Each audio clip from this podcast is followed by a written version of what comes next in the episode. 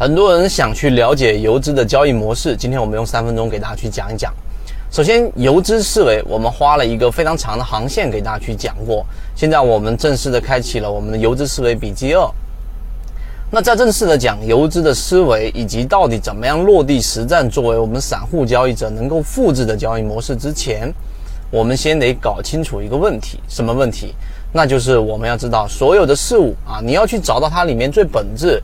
最根源的这一种共性的模式的前提是你必须要了解一第一点啊，所有的事物发展它都是由矛盾的共这个共同体不断的去由矛盾的激化到矛盾的消退，然后最终形成一个相对的平衡，然后发展往前。所以任何事物都有矛盾的双方，这是第一。第二，任何事物它都有一个主要矛盾，还有很多的次要矛盾分支出来的矛盾。很多人找不到解决问题的这一种法门，或者最关键的因素，都是因为去看了很多次要的矛盾，找不到矛盾的主要方面啊，主要矛盾。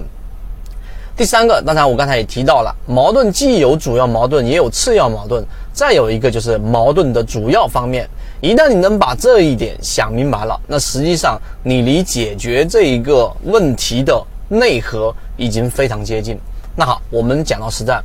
交易模式当中，游资跟散户之间到底是对立还是统一的？我们在我们的游资思维笔记二里面花了一个比较长的篇幅，给大家去先讲明白这个问题。答案是肯定有的，大家可以停下视频思考一下。答案是游资跟散户之间的这个矛盾呢，他们是完全存在的，并且是完全的矛盾的。那第二，这个主要矛盾是什么？主要矛盾是游资跟散户都想快速的获利。请注意啊，获利当然所有人都想，但游资跟散户都想快速的获利，这是第二点，这是矛盾啊，主要矛盾在于这个地方。当你明白这一点之后，哎，那最大的核心是什么？快速。所以你不明白这一点，你可能会落入到以前庄家做庄要有什么呢？要有整个吸筹、洗盘、试盘、控盘、拉升、出货这几个不同的步骤。但游资由于它跟散户之间的主要矛盾是想快速的，都想快速的获利的时候，那么这种情况之下就要抓住啊快速这个关键词。第三点，我们来讲一讲到底游资的这一种技术模型啊，我们在游资思维笔记里面罗列了好几个我们金鱼报里面的标的，在起爆之前，弗莱特起爆之前，对吧？我们说的这种通威起爆之前，包括我们之前说的金牌橱柜起爆之前，到底有什么特征？有几个非常重要特征，今天再一两个告诉给大家。第一，它一定是我们说达到了极值。什么叫极值？钟摆摆到了极限位置的时候，剩下再往上的这种动量已经几乎为零的情况之下，你要在这种情况之下找到这一个底仓，找到介入的时机。在交易过程当中，什么时候是极值？就当一只个股出现了恐慌性的抛盘、超跌、蓝色区域，我们都开源给大家了，于是出现了成交量的极度萎缩，这就是极值。第二个技术形态就是我们说的涨停板。涨停板大家都知道啊，我去排幅这个涨停涨幅排行榜，去找涨得厉害的股票去操作，那就错了。我们要找符合我们模型的标的，在底部出现涨停，这是其一，回踩。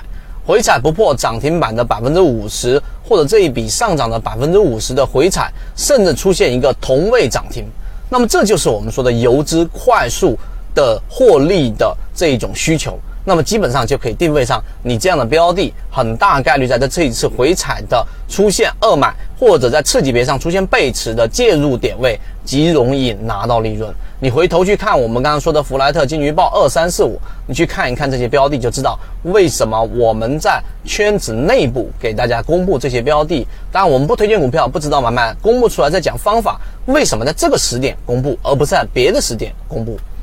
好，今天我讲的这个内容其实已经说到点子上了，当然还有很多细化的这个内容，还有我们鱼池当中的举例，有过去的，有现在的，还有未来的。那么这些内容，如果你想获得完整版视频，可以找管理员老师去排序我们的这一个游资思维笔记二，更多内容我在里面给大家提到。好，今天讲这么多，希望对各位来说有所帮助，和你一起终身进化。